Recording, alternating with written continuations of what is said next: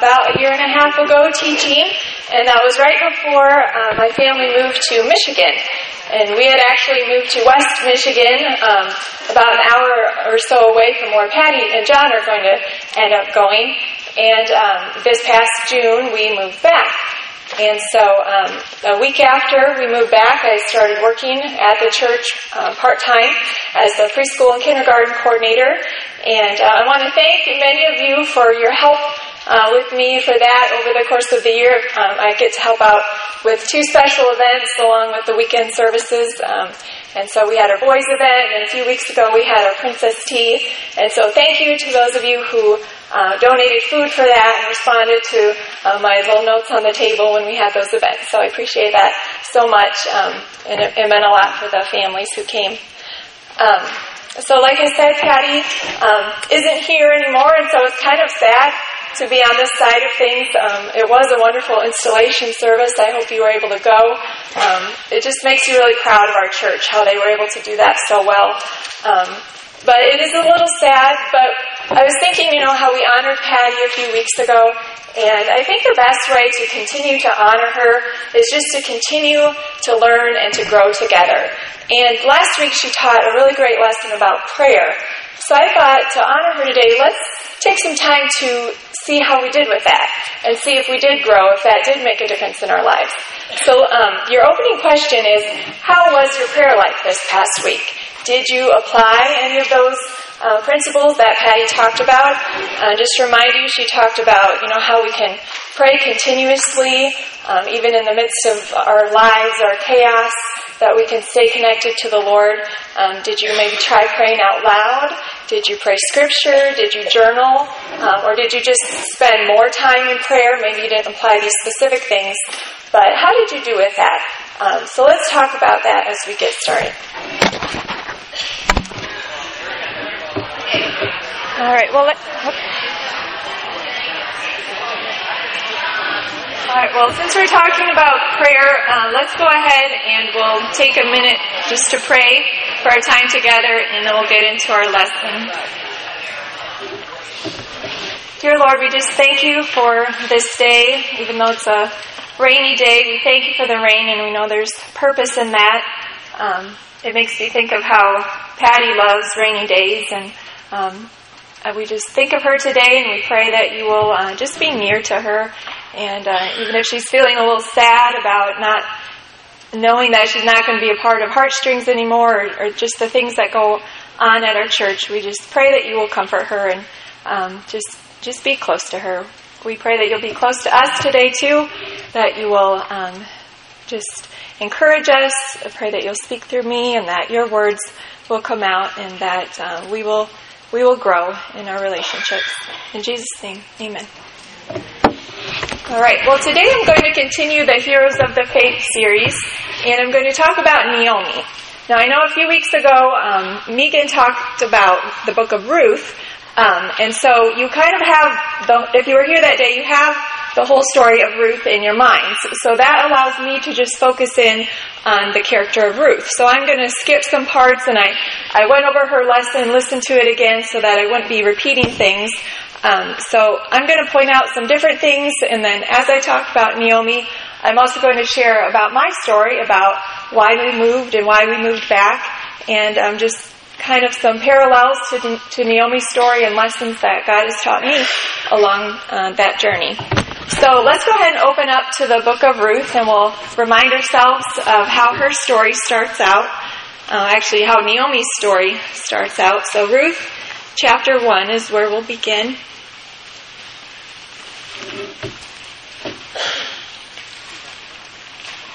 I'll give you a minute to find it here. Yep, Joshua judges Ruth.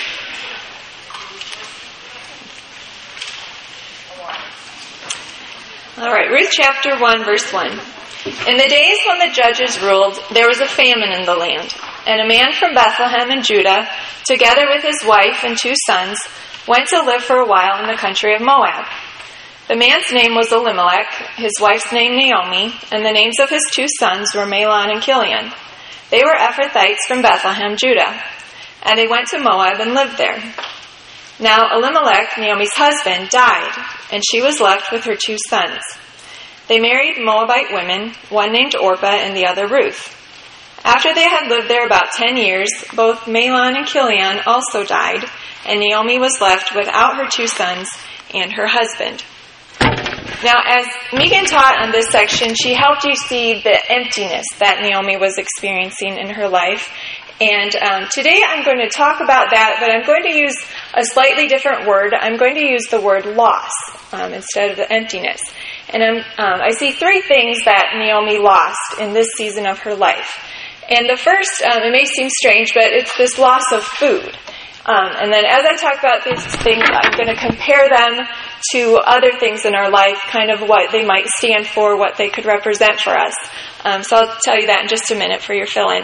But this loss of food. So, right off um, in the first verse, it tells us that there was a famine in the land. Um, they lived in Bethlehem, which uh, Bethlehem literally means house of bread. And so now there was no longer any bread for them in Bethlehem. Now, I want you to put yourself in Naomi's shoes and think about what that would mean for you as a woman. You know, she lives back then where, um, in that time where, you know, women didn't work, they didn't have part time or full time jobs. Their job was to manage their homes, to be in their homes and to do the work there and take care of their families. And so you think about, you know, what's something that takes a lot of your time? well, making meals. You know, you, you think about what meals you're going to make, you, you get all the ingredients, all the things you need, you make it, you clean up after it, you know, three times a day. You're doing this all day long. That's a big part of your role. It would have been for Naomi as a woman. And so just imagine that, you know, over time there's just less and less food. And so her you know, her job is becoming less and less. And here she lives with, you know, a husband and two sons who are, you know, boys, they're obviously hungry all the time. Um, I have a daughter and two sons, and they're still young enough. They're eight, seven, and almost six, and so they're still young enough that they're not like eating us out of house and home yet.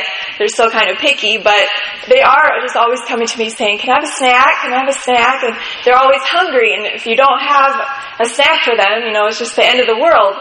And so just think of how Naomi was feeling. They literally had no food. She couldn't go to the grocery store or go to the restaurant. And, and so her family was hungry and she couldn't do anything about it. And so, um, you know, she didn't, there was nothing to make. What was she going to do with her time? So she was, she was kind of losing her purpose as a mom and as a wife. She didn't um, have anything to do um, as far as that anymore. Uh, so that uh, is the first fill in there. That loss of food is kind of like this loss of purpose for her. She doesn't have that job anymore in her home. Now, this famine that was going on was probably a result of the nation of Israel's disobedience. Um, back in Deuteronomy, there's places where God tells his people, um, if you obey me and you do what I command, then I will pour forth my blessings on you, the rain will come, the crops will grow. But if you're disobedient, then I'm going to hold back that rain and, and there will be famine in the land. And so this is a time, um, this was, the book of Ruth was written during the time of the judges, or it took place then. And so this was a time between um, Joshua's leadership, you know, Moses and Joshua, and then we have King David over here in his leadership. And so in between there was this time when the nation was supposed to be turning to God for leadership and trusting God, but they weren't. And they were kind of floundering and turning to other gods and being distracted. And so God had to deal with them and, and discipline them. And part of that was probably this famine. Um, and so so God is holding back his provisions from his people.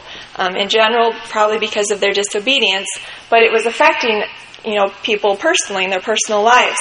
And so, um, so Naomi and her husband, they decided that they needed to find provisions, that they needed to go somewhere else because God wasn't meeting their needs. And so they left for Moab. So, um, so the other fill in there is the loss of provision. So loss of food equals loss of purpose and loss of provision. Uh, the second thing that Naomi lost, obviously, was her husband. Now, also thinking, you know, back in that day, being married was very important. It was um, something uh, that you needed to survive. You needed that uh, security of your husband to meet your needs. You couldn't work. You couldn't, um, you know, do life on your own very well. And um, so, um, so Naomi's husband took her to Moab. They went there, and he probably found work there and was able to provide for them there. But then he died, and there went her sense of security. Um, that's the first fill in. Her loss of husband of her husband would have equaled this loss of security. Uh, before she had these pressures of, you know, how will I feed my family? And now she's just thinking, how will I survive? I don't have any way to get food now. I don't have any way to take care of my children now. Um, and so she was losing that sense of security. Um, but it was also a loss of status. That's the other fill in. A loss of status. Um, because back then, if you were a widow, you know, you didn't have much. Um, there was no one to provide for you. Uh, you just were at a loss. She could no longer, you know, introduce herself as Elimelech's wife or say, you know, the other day my husband said this or did this or talk about her husband. That that just wasn't going to be a part of her her conversations or her life anymore. That she was a widow now and she had lost that, and she was in this um, this land that wasn't her home. So she was in this society that was different for her. She didn't have any relatives.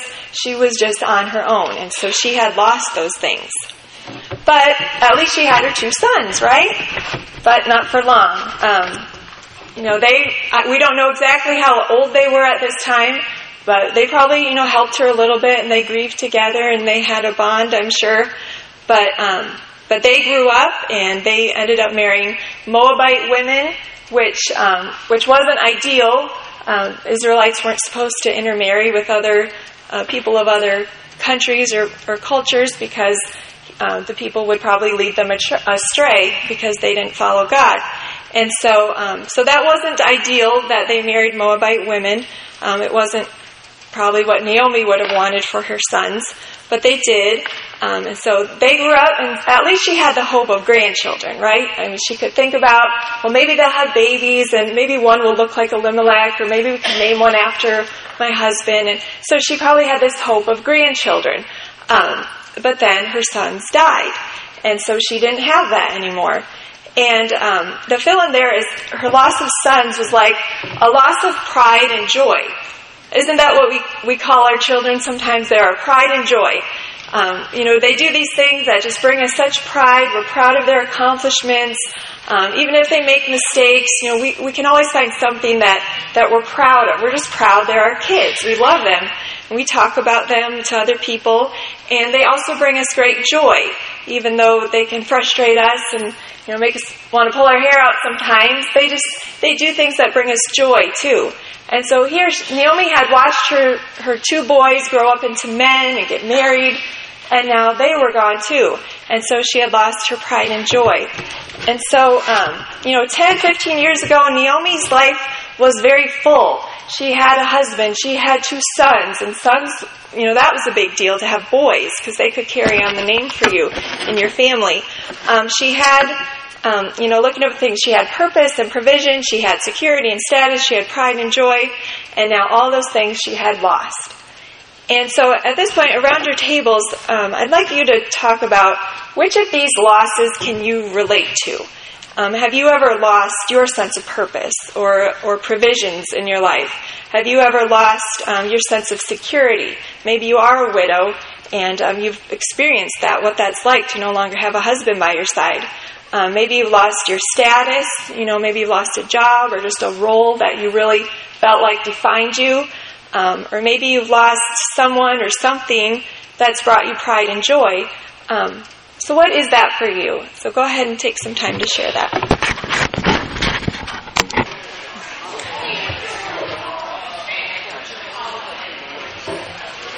All right, well, we're going to go ahead and move on. Sorry if I'm cutting some of you off.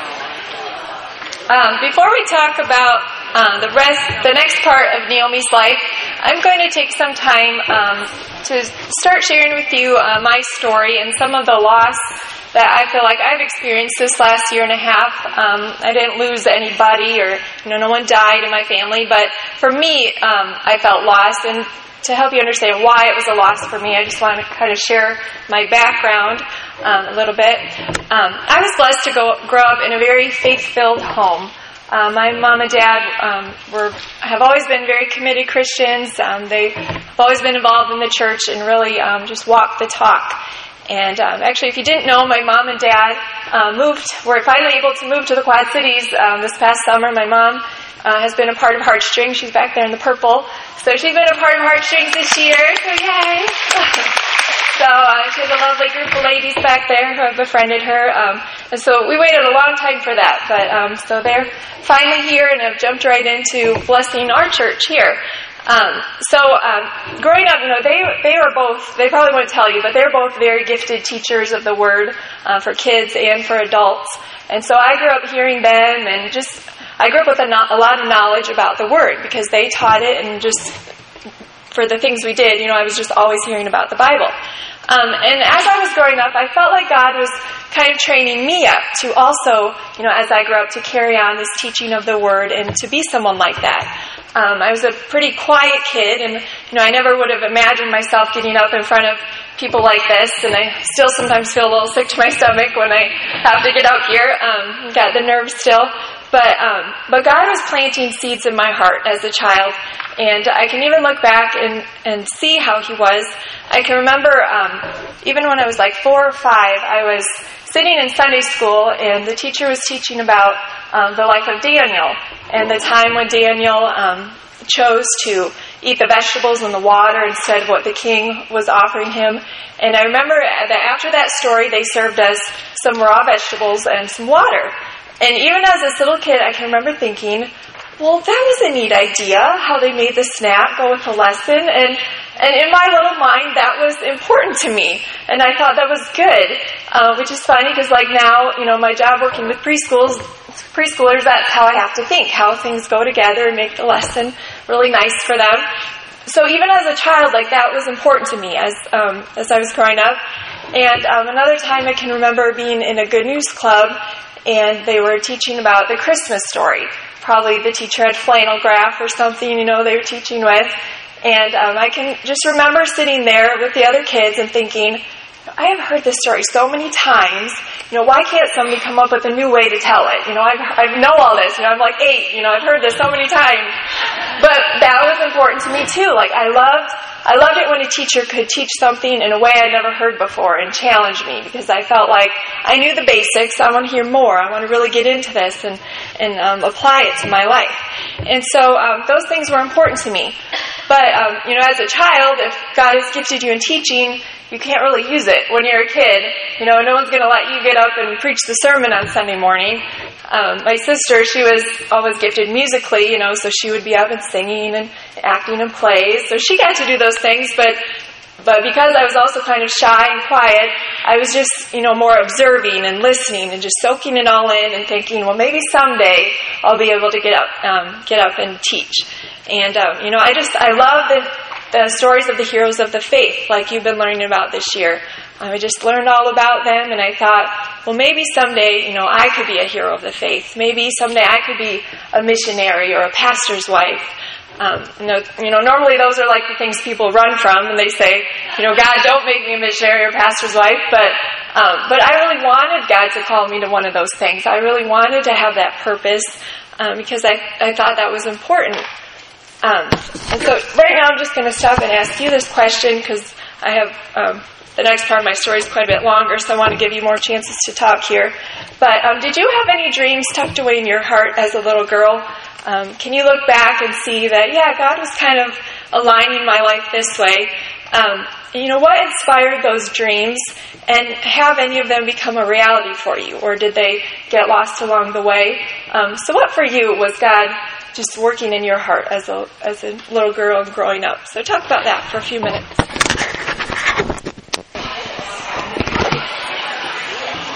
All right. Well, hopefully that was enough time for you.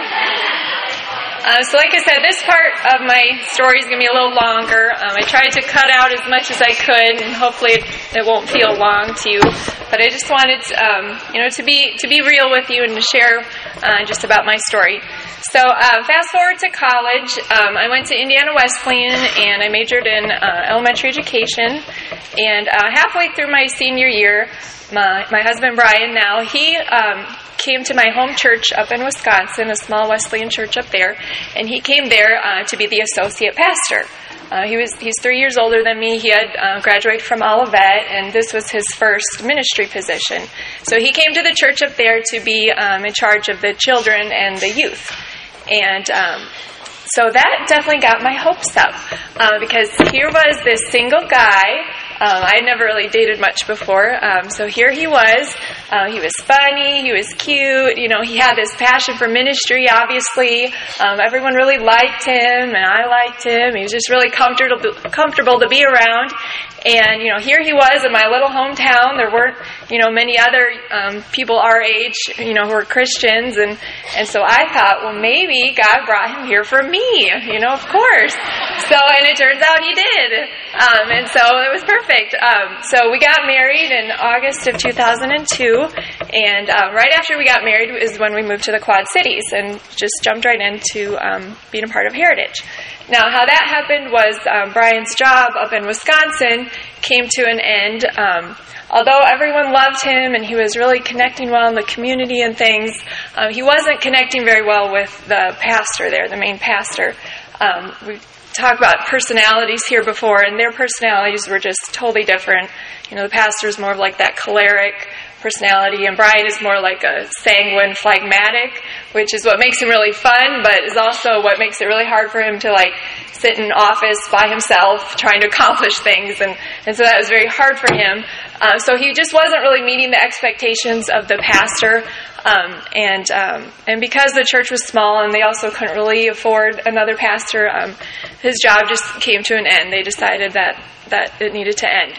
So uh, a mentor of his suggested uh, moving out here and being a part of Heritage, not to be on staff or anything, but just to be a part of a big church, learn from the great leaders who were here, and learn how to do ministry in a different way, and uh, just learn and grow and have more opportunities. So, um, so it seemed like a great idea. We were up for something new, so we got married and we moved out here. Um, but I never really thought that we would live here as long as we did. Um, I thought that, you know, in a couple years we would take what we were learning and God would send us on our way to another church and Brian would be a pastor again and, and um, we would fulfill that calling that I, I felt um, God had on our lives. Well, um, over the years, many op- different opportunities did come up for us. Um, you know, we would find out about different positions within the Wesleyan Church or just other churches that were in need of a pastor. And um, Brian would send in his resume and interview, and we'd visit the churches sometimes, visit with the pastors, and I would always really get my hopes up like, yes, this is it, we're on our way. Um, but then, just as I was thinking about moving, um, Brian would tell me that he just didn't have a peace about it, that he felt like God was saying no, and um, that this wasn't what we're supposed to do, not yet. This just wasn't it yet, that God has something else for us, so to just wait. But this kept happening again and again and again, like five, six, seven, eight times. These opportunities would come up, and I'd get really excited, and then he would say no, and then we would stay. Um, and I knew we were, you know, God was using us here, and we we loved it here, but I just I didn't expect that this is this was it for us. I expected that we were going to move on someday, um, but nothing was happening. Uh, but then it was sometime in July of 2012 um, that there was one more spark of hope.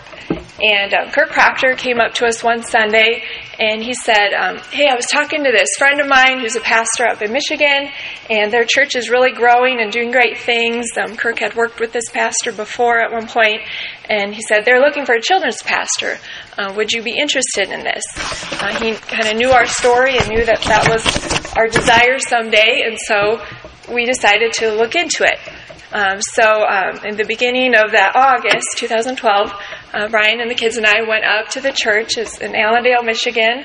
Um, it's called Lifestream Church, and uh, we really liked it. Oh, it's a beautiful area up there. You know, about 15 minutes from Lake Michigan. Um, Although we went up in the summer when it was like really beautiful, you know, which I think was like a trick because when we were there it was just snow the whole time. So pray for Patty and John this winter when all, they get all that snow. But um, but at the time it was really nice and the people were so nice and just um, they were fun and enjoyable to be around and the church was at a place where they were really growing, kind of like you could see them kind of growing into a heritage someday. They were just at that point at about like 700. Um, and so they were really growing, and it just was a neat place. Everyone said it was a great place to raise a family, and I just really liked the idea of moving there. Um, well, over the course of the weekend, I kept wondering if Brian was going to say no again because um, it wasn't really an ideal situation. As it turned out, the job was only part time. Um, they could only hire a part time children's director, and so that meant that Brian would have to get another full time job to support us. But um, he was used to working at a bank. That's what he had done for a long time. So he thought, well, you know, that's probably not too hard to get a job at a bank. And um, and we thought, well, maybe that someday, since the church is growing, maybe it could turn into a full time position that he wouldn't always have to do two jobs. Um, but in the meantime, you know, uh, the church was very open to us sharing the job. They needed someone in charge of uh, nursery through fifth grade, and so we thought, well, I could work with the younger ones, and he could work with the older ones, and that would be perfect. You know, we could use our gifts and we could share it, and you know, that way it wouldn't seem like such a burden, and it seemed like this was a good fit.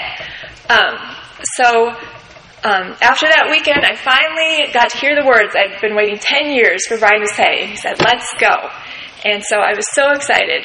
Um, we started packing our things, put our house up for sale, um, and in less than two months, we had moved up to Michigan. Um, it was definitely harder than I saw, thought to say goodbye to our friends and family here, um, but it was going to be an adventure, and I was really looking forward to it. So, um, so we got settled up there in a rental home, and Brian did get a job at a bank fairly easily. And so we started getting to know the people and the staff and um, learning about, you know, what was going to be expected of us. And um, it was definitely an adjustment. You know, I think anytime you do something new, you have that moment where you're like, what have I done? You know, I've moved my family, you know, this far away and we're starting over. We have, everything is new and it just is very uncomfortable. Um, but most of the time, you, you know, you work through that and you, you get through it and you just kind of settle into your groove. Um, but unfortunately for us, we didn't really get to that point. We didn't really settle into our groove. Um, since Ryan was working full time, um, I was the one who ended up putting most of the office hours in during the week. Um, so, kind of as we went along, I felt like I was kind of carrying the load of it as far as the actual workload. Um, but I was enjoying it, and I felt like that was how I was gifted, and I was good at it. Um, but Brian just wasn't as into it as I thought he'd be. Um, he just wasn't his normal self um, with the people there. Um, he kind of was, you know, on the weekends and stuff, but he just, there was something not right. He just wasn't himself. Um, and then that Christmas, we came back to visit, checked on our house. It hadn't sold yet, and after that weekend, Brian um, came to me and said that um, he felt like we had made the wrong decision, that it had been a mistake. Um, sorry. and that um, that he didn't think we were supposed to be there. Um, he said that he never really had a peace about going, um, but he had said yes to it because he thought that that I'd be really depressed if he said no again. So he had he had tried to make it work. You know, he wanted it to work, um, but it just wasn't working for him. Um, and so, you know, this was only two months after we had left, and so it was like this big blow. You know, like what? How how can you say this to me? We just got here. You know. Um, so I thought, well, maybe maybe this is just those natural feelings of of change. You know, we had lived here for ten years. We had never gone through a change like this as a married couple. Um, and so I thought, you know, let's just give it time. Just, you know, just don't worry. We'll work through it. Um, and so, you know, for me, God really encouraged me and helped me work through it. You know, people said, oh, we're so glad you're here. And it just seemed like, yeah, this is right. We just have to work through these feelings. Um, but as time went on, you know, Brian was just kind of checking out. He just didn't, he just didn't want to be there. He felt like this was home and he wanted to be home. Um, so um, this brought a lot of tension um, in our marriage, and um, uh, we ended up, you know, going to marriage counseling even, and um, just dealing with a lot of things that um, we hadn't dealt with before. And so it was very hard. Uh, you know, here I was in this foreign land among people I didn't really know. I mean, they were very kind, but, you know, how do you share these, these things that you're feeling with people that you don't really know? And so, uh, so it was really hard. But, uh, but, um, but God was there, you know, with us. And then um, in March, um, Brian made the final decision uh, that we needed to go home. So um, he took the house off the market, and um, you know, he, he had said to give him credit, you know. I don't, as I talk about it, I don't want to put him down or anything, but, um, you know, he said he was willing to stay, you know, if I really wanted to, that he would make it work, you know, and I could maybe keep working at the church and he would just keep working at the bank. Um, but, but that's not what I wanted, and I knew his heart wasn't in it. Um, so I said, you know, I just, I don't want to do this if you're not in it. I wanted to do it together. Um, and so he told the senior pastor, um, he, you know, and then the senior pastor told the staff and the volunteers, and it, it had to be done in a certain way. Um, so we had to kind of wait to go through this process. Um, but I just felt so stupid. I just I felt like a failure. You know, here we had made these big plans, and um, and we were going to this church, you know, and I, I just felt like we were letting them down, and I felt like um, we just, you know, this wasn't the plan. And so um, I just felt really down about it. Um, people were surprised because, you know, we were, it was, seemed to be going well, we were connecting well, and we were doing a good job. But, um, but they were very kind to us, and, um, but it was awkward, and I didn't, I didn't like how I had to feel through that. Um, now, through the whole process, Brian and I, um, we did come to the conclusion that um, that even though he had felt that he was called to be a pastor, that um, that this um, just cycle and this thing we're going through just needed to stop. Um, so um, we decided that he would just stop pursuing this. You know, he had been taking classes every so often through the Wesleyan Church to, you know, have you know thinking of ordination somewhere down the road. But um, so he decided that we were just going to stop that. He wasn't going to pursue um, being a, a pastor anymore. Um, and in a way, that was kind of a relief that I knew I wouldn't have to go through those ups and downs anymore, and we could just live life. Um, but in a way, it was also like this death of this dream I had. Um, so, like Naomi, um, I felt like I had lost things. And um, I was also, you know, fighting against bitterness. Um, and so I just, I was going through this hard time. And uh, so, you know, here we are, you know, in less than a year, we're going to have to pack up and move all over again. Um, we ended up just moving back to our same house because it hadn't sold. So um, we moved back, and um, but it was hard. You know, I hated having to explain it to the kids. You know, just you know that's a whole other part of the story is just how we had to do it with them, and they were affected by it. Um, but um, it was hard. So um, there's more I'm going to share as we go along, but since I was talking for a while, I just want to stop because um, we're going to get into Naomi moving back home. And so, um, just for you to share around your tables real quick, um, how many times have you moved in your life?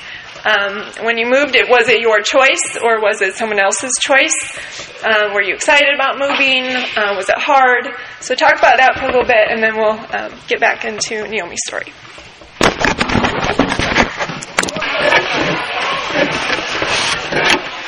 Right. Well, we better uh, speed these things up here a little bit, and we'll get back into uh, the scriptures again. If you could turn um, turn back in your Bibles, you probably still have them open to Ruth. Um, let's read about um, Naomi heading home here um, in verses six through eighteen. When she heard in Moab that the Lord had come to the aid of his people by providing food for them, Naomi and her daughters in law prepared to return home from there. With her two daughters in law, she left the place where she had been living and set out on the road that would take them back to the land of Judah. Then Naomi said to her two daughters in law, Go back, each of you, to your mother's home. May the Lord show kindness to you as you have shown to your dead and to me. May the Lord grant that each of you will find rest in the home of another husband. Then she kissed them, and they wept aloud and said to her, We will go back with you and to your people. But Naomi said, Return home, my daughters. Why would you come with me? Am I going to have more sons who could become your husbands? Return home, my daughters. I'm too old to have another husband. Even if I thought there was still hope for me, even if I had a husband tonight and then gave birth to, to sons, would you wait until they grew up? Would you remain unmarried for them? No, my daughters, it is more bitter for me than for you, because the Lord's hand has gone out against me. As they wept again, or at this they wept again. Then Orpah kissed her mother-in-law goodbye, but Ruth clung to her. Look, said Naomi, your sister-in-law is going back to her people and to her gods. Go back with her. But Ruth replied, Don't urge me to leave you or to turn back from you. Where you go, I will go, and where you stay, I will stay. Your people will be my people, and your God, my God. Where you die, I will die, and there I will be buried. May the Lord deal with me, be it ever so severely, if anything but death separates you and me. When Naomi realized that Ruth was determined to go with her, uh, she stopped urging her. So, um, so now Naomi is heading back home, and for her, it's been you know at least ten years since she's been home, and you know she didn't have a phone or Facebook or even the postal service to stay connected with her friends and family. I mean, she had no idea what the famine had done. Uh, she had no idea how life had gone on for her friends and family, and vice versa. They didn't know what life had been like for her. So. Um, so here she is heading back home, and at some point she turns to the girls and she says, You just go back. You know, go live your lives in Moab where you're from. You know, you've been kind to me, but, um, you know, may God be kind to you. And, and she was insisting that they just go back. But why? Why was she so insistent about that? I mean, why did she want to be alone? Didn't she want some company? And wouldn't that have been a good thing? Um, well, it could have been that maybe she was a little embarrassed to be returning to Israel with two Moabite daughters in law in place of her husband and two sons. Um, that could have been it. But um, I think there was maybe something else on Naomi's mind that uh, maybe we can relate to as well. I think um, maybe what she was thinking is that uh, she doesn't think she's worthy of their kindness. That's the fill in there. She doesn't think she's um, worthy of their kindness. Or another way to say it is maybe that she doesn't have anything to offer them. So she doesn't have anything to offer them. You know, verse 11, she says, Why would you come with me? Um, you know, she's saying, you know, you have a mother. I'm your mother-in-law. Who loves their mother-in-law more than their own mother? You know, not very many people. Um, you know, and she knows she was the mother of the two sons that became their husbands. Um, but she's too old to have any more sons now, and um, you know, they wouldn't wait around for more sons to grow up, as she said. And so she has, she has nothing more to give them. Plus, um, she's just old and bitter, and she's just not good company. So why would they even want to be around her? And she was feeling, just, just go away from me. I'm not even worthy of having you with me. And so I think many of us, you know, whether we're old or young, um, I think we've had times in our lives where we feel that like we're kind of worthless. We have nothing to offer anyone. Um, and it's it's a lie of the enemy, of course, um, but but that's how we feel. Um, and I would say that's how I was kind of feeling as we were making this decision um, to move back.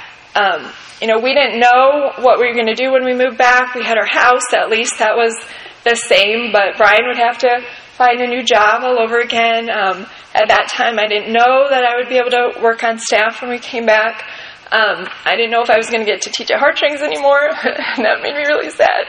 Um, so I was feeling the sense of worthlessness. Like, what am I going to do now? Um, what do I have to offer anyone? You know, I don't have this job anymore.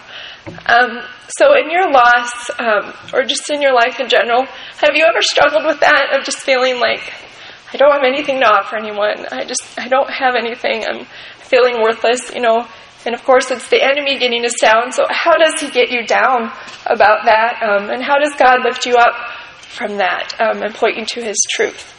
So, just take a few minutes. Um, we won't have a lot of time because we need to move on. But um, share if you've ever struggled with that, like Naomi, of the sense of worthlessness. So I think we would all agree, you know, that, that if we have experienced these feelings, that, that it's from the enemy. Um, he lies to us and makes us think that you know what we do is is what defines us. That that's where we find our worth, and that um, if we don't have those certain things, that we're not worthy of love. And so that's how Naomi feels. Um, you know, she feels like Ruth and Orpah shouldn't love this, love her this much. She feels like God's hand has gone out against her, um, and she's just feeling uh, down about that. And so I think in order to battle these feelings that we have, we just we have to remind ourselves of God's truth. And so I just have five truths um, that I want to go over with us today to encourage us, to bring us up. Um, I don't want to make us feel down the whole morning here, but um, sorry. Um, but um, but these are just five truths. They're nothing new. They're just things that we have to remind ourselves of. And truth number one is just simply that God loves us. God loves us so much. This past weekend, Pastor Sean prayed a prayer of blessing over all of us as the church body, and it came from Ephesians chapter 3, verses 15 through or 14 through 19. Um, so if you could turn there, I would like to read that for us. Um, I would actually recommend the entire book of Ephesians. Uh, if you ever are struggling with your self worth, uh, there's just so much in that book that just really um, helps you understand your identity in Christ and just how much He loves you, how He chose you, He wants you, He has good things planned for you. And so it's just a really uplifting book of the Bible. Uh, so turn to chapter 3 of Ephesians.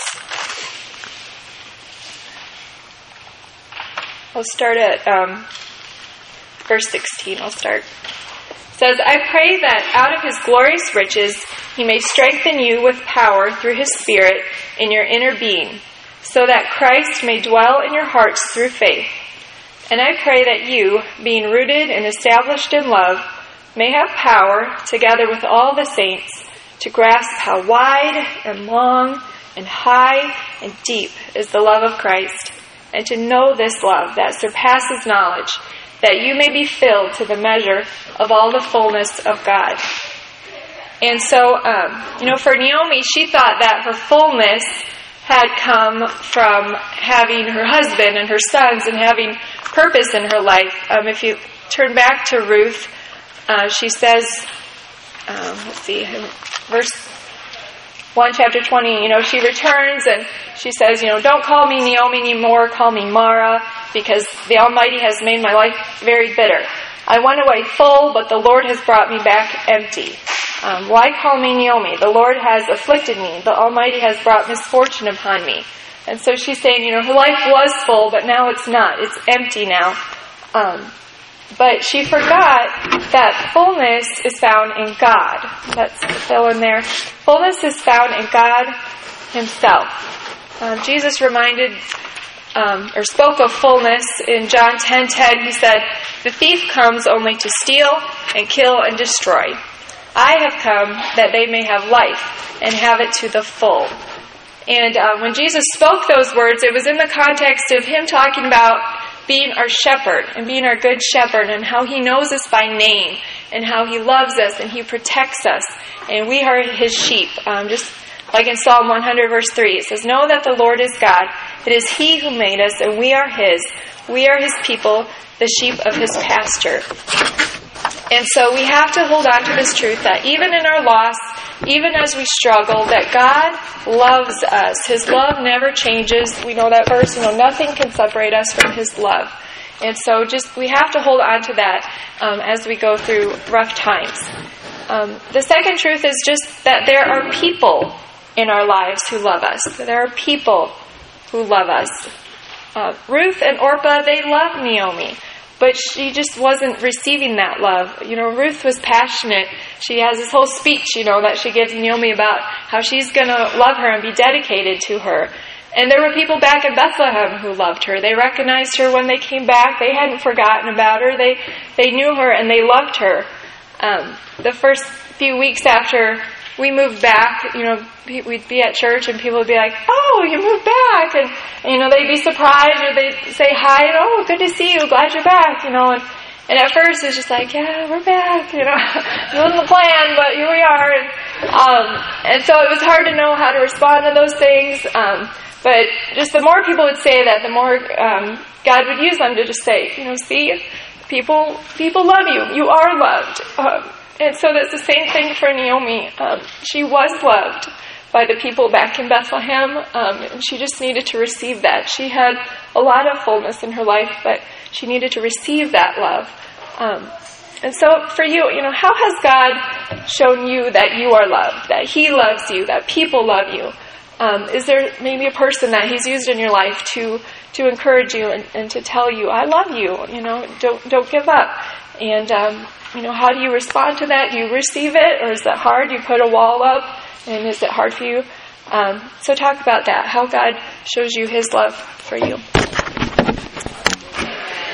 All right. Well, to get the rest in, I need to go on here. Um, so three more truths, real quick. Um, truth number three is God has a plan for us. God has a plan for us. Uh, I love the first verse in chapter 2 of Ruth, um, how it says, Now Naomi had a relative on her husband's side from the clan of Elimelech, a man of standing whose name was Boaz. And I just love how it turns right there. Like, even though she's going through this loss, she's feeling bitter, you know, now there is hope. God is working. His plans um, are still working for her good. You know, He has reserved someone back in Bethlehem who can save them. Um, Megan talked about, you know, the kinsman redeemer, that God had, had set aside someone like that. It's this man of good standing, a man who was kind and generous and godly. And God had reserved him for uh, Naomi and Ruth to save them. And so we know that Ruth ends up marrying Boaz. Um, they have a child, uh, a son, and not a daughter. You know, that's not a coincidence. And that, of course, he is in the very line of King David, in the line of Jesus. And so God had a plan. But, um, you know, a lot of times we can't see it when, when we're in those deep places. We don't know that God has a plan, but He does, and we have to trust that. Um, truth number four is that God can use us. God can still use us. Um, we talked about how Naomi felt like, you know, she had nothing to offer her daughters in law. Um, but in fact, she did. She was a pretty sharp lady. Um, she knew what was going on. As they move back to Bethlehem and things unfold, uh, you know, Ruth goes out gleaning in the fields and um, she comes back and reports to, to, Naomi about this man who was so kind to her. And uh, in chapter 2, verse 20, um, she says, um, she says that it was Boaz, and Naomi says, The Lord bless him. He has not stopped showing his kindness to the living and the dead. That man is our close relative. He is one of our kinsman redeemers. And so, you know, Naomi knew her culture, she knew her family, she knew how things went back then, and so she knew that this was hope. Um, Ruth would not have known that on her own. Um, and so Naomi, you know, puts this plan together. She's like this little matchmaker. And um, down in chapter 3, you know, she's, she gives Ruth some instructions. Okay, here's what you have to do. Uh, wash and perfume yourself, put on your best clothes, go down to the threshing floor, um, but don't let him know that you're there until he's finished eating and drinking. And when he lies down, note the place where he's lying, then go and uncover his feet and lie down, and then he will tell you what to do. And so Naomi does have something to offer. She knows what's going on, and she just kind of jumps into action here.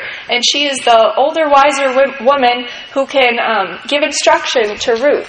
And so, um, you know, I, I bet God was just smiling at that point, thinking, you know, this is this is good. This is what I want for Naomi. I want her to feel joy. I want her to be a part of this plan just as much as Ruth and Boaz. And so, um, and God wants that for us too. He can use us. Um, however, um, He wants to. He wants to use us in His plan, and we have to uh, believe that too. That that's true. And then, um, truth number five is that God wants more for us. For God has more for us. Uh, one of Sean's famous sayings that we're learning so far is the best is yet to come. And um, he, he says that a lot, and it's true. And that's how it was for Naomi, that, you know, she had this sadness, but the best was yet to come. I mean, she would never have imagined that she would be, or her, you know, grandson would be in the line of, of King David, the line of Jesus. Like, what a plan. What an amazing thing that God had in store for her. And so um, let's read that real quick here at the end, because that is just the, the best part of this um, is at the end, uh, Ruth chapter 4, verses 13 through 17, and just what, what God has done for her. It says, So Ruth took Boaz, and she became his wife. Then he went to her, and the Lord enabled her to conceive, and she gave birth to a son. The women said to Naomi, Praise be to the Lord, this day has not left you without a kinsman redeemer. May he become famous throughout Israel. He will renew your life and sustain you in your old age. For your daughter in law, who loves you and who is better to you than seven sons, has given birth, has given him birth. Then Naomi took the child, laid him in her lap, and cared for him. The women, women living there said, Naomi has a son and they named him Obed. He was the father of Jesse, the father of David.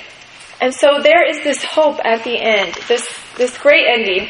Um, this child was a gift for Naomi just as it, much as it was a gift for Ruth and Boaz. Um, it was a symbol of God's love for her, that, that God did love her, that God did put people in her life who loved her, that God did have a plan for her, that God wanted to use her, and that God had more for her. And these things were all true in her life. Um, but she just had to come to a place where she recognized those things and believed those things. And so, um, you know, where she once was empty and lost, feeling lost, um, God was restoring her and bringing her to new life. And you know what better symbol of new life than a baby? And that's literally new life. And it was placed right in um, Naomi's lap. Um, I have a picture I want to show you of a, a new baby, um, the most recent baby in our family. My mom, click on it. Um, this is um, the baby and her grandma, and um, the grandma is my mom's sister, and the uh, the baby's mother is my dear cousin Rachel. Um, she's kind of more like a younger sister to me. We've always been really close. she just she loves the Lord. She is just lies beyond her years, and just has this real purity about her. I just um, love my cousin Rachel so much. And this is her first child. Um, she was born um, this past December, and her name is Naomi. and I never thought about it before, but it's like, what a symbol of hope, you know? And even for me, um, in this year that, you know, this past year that I've been struggling with things, like, God is always working. God is always bringing us new life. And, um, and so, you know, as I look at her as she grows up, I think she's just going to be the symbol for me of just a fullness of new life and that God is working. And, um, so, so I just wanted to share that with you, how God does these things in our lives, you know, and God is, I feel like God is, you know, restoring me. He, He blessed me so much by arranging things and working things out for me, um, to work here at the church and, um, I'm just blessed to work with just some lovely ladies and the children's team. Um, and we just, God has just really knit our hearts together, and it's just a good place for me to be able to be and grow. And um, and so I just, I love it, and God is really uh, encouraging me and, and um, moving me forward. And so um, I know it's at the end of our time here. I wanted to be, be able to get you to share with each other about how God is working in your life. But um, why don't I just pray, and then if you have time, to stick around and just talk to each other about you know good things that you see is, are happening in your life. That would be great. Um, but I don't I don't want to keep you. So let's go ahead and pray. Dear God, I just thank you for uh, your love for us. I thank you that you have put people in our lives who love us. I thank you that you have a plan for us, that you want to use us, and uh, that you do have more for us. And so I just pray that you will continue to bring us all um, just this new life, um, life in you, um, that we won't seek it in other ways, but that we'll keep returning to you to be filled, and that you will be faithful to us to do that, and that we will give you the glory and uh, just praise you um, for being our God. In Jesus' name, amen. All right, thank you.